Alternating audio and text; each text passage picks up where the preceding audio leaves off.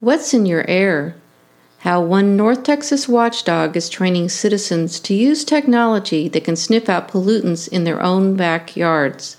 In this episode of the Texas Green Report, a production of Green Source DFW and the Memnosyne Institute.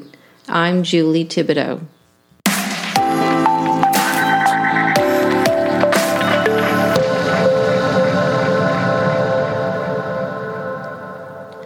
Downwinders at Risk is a 25 year old clean air advocacy group based in Dallas.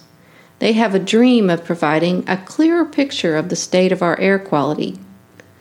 Like Houston, the Dallas Fort Worth metropolitan area has been unable to meet federal air quality standards for decades.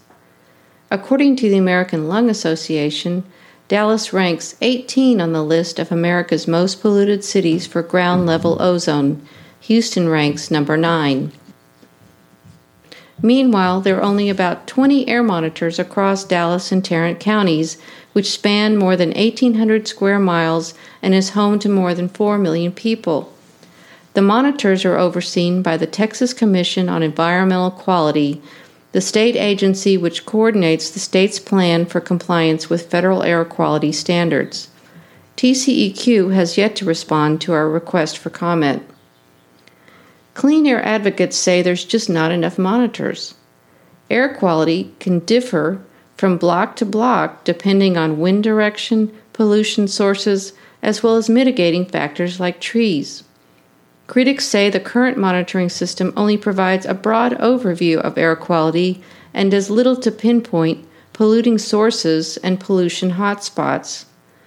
For many residents, the nearest air monitor is located miles away. That's why Downwinders is training an army of citizen scientists how to use portable air monitors. They believe that showing decision makers the results could spur them to do more about air pollution. Evie Mayo is the chair of Downwinders at Risk. She said they started hosting free air monitoring workshops in 2018 and host them monthly across DFW. They're designed for citizens who are concerned about the air that they're breathing and want to bring some data to their fight, whatever that might be. It might be in front of council or in their neighborhood. Um, is to provide technical assistance to any citizen that's concerned. She said participants must take two classes before they can check out the monitors, which cost the nonprofit around $1,500 each.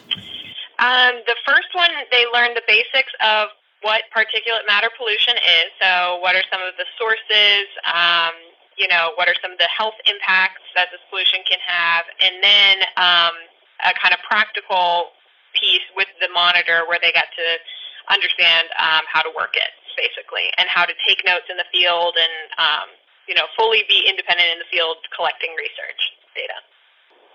The second class is basically um, we go out into the field with the group and they kind of do what they would do if we weren't there, except that we are there just to help troubleshoot any questions they have. The monitors can be customized to detect a variety of substances.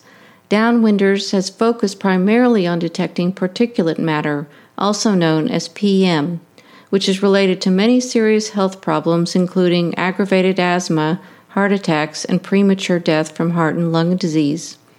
It blows in road dust off construction sites, out of smokestacks and tailpipes. So, what can people do with the information they collect on the air monitors? I think it depends. Um, some just want to have it for their own knowledge, so they'll just, you know, take it and be, you know, have some more context to what they think they're experiencing.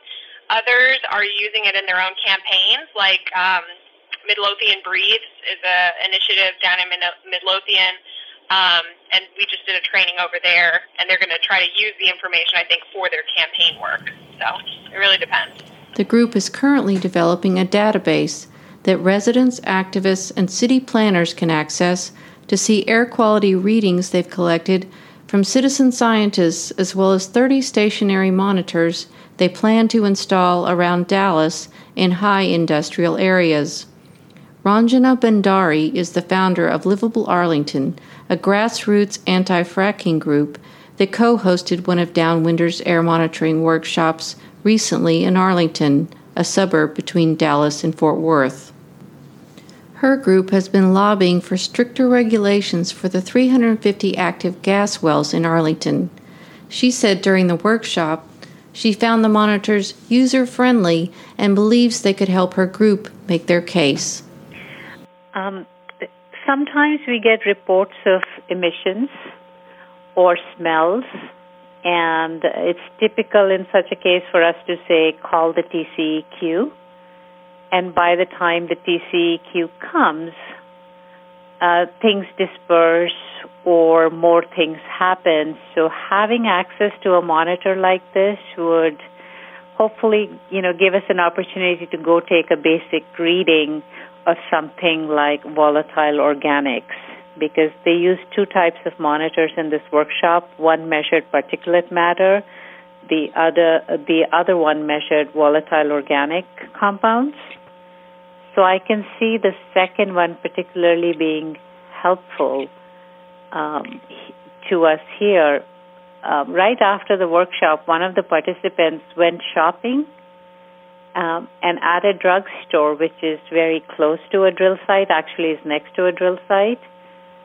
She called me and she said that she had this overwhelming smell of benzene when she was there.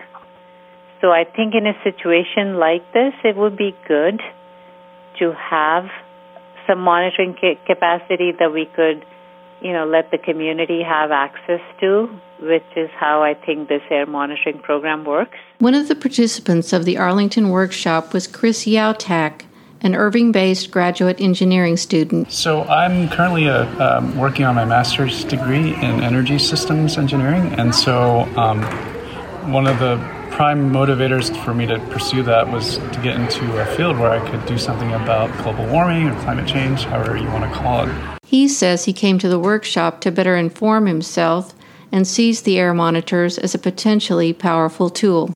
So I think it's um, it's a great initiative that will hopefully um, better inform our governments, our local governments, our citizens who choose to get involved.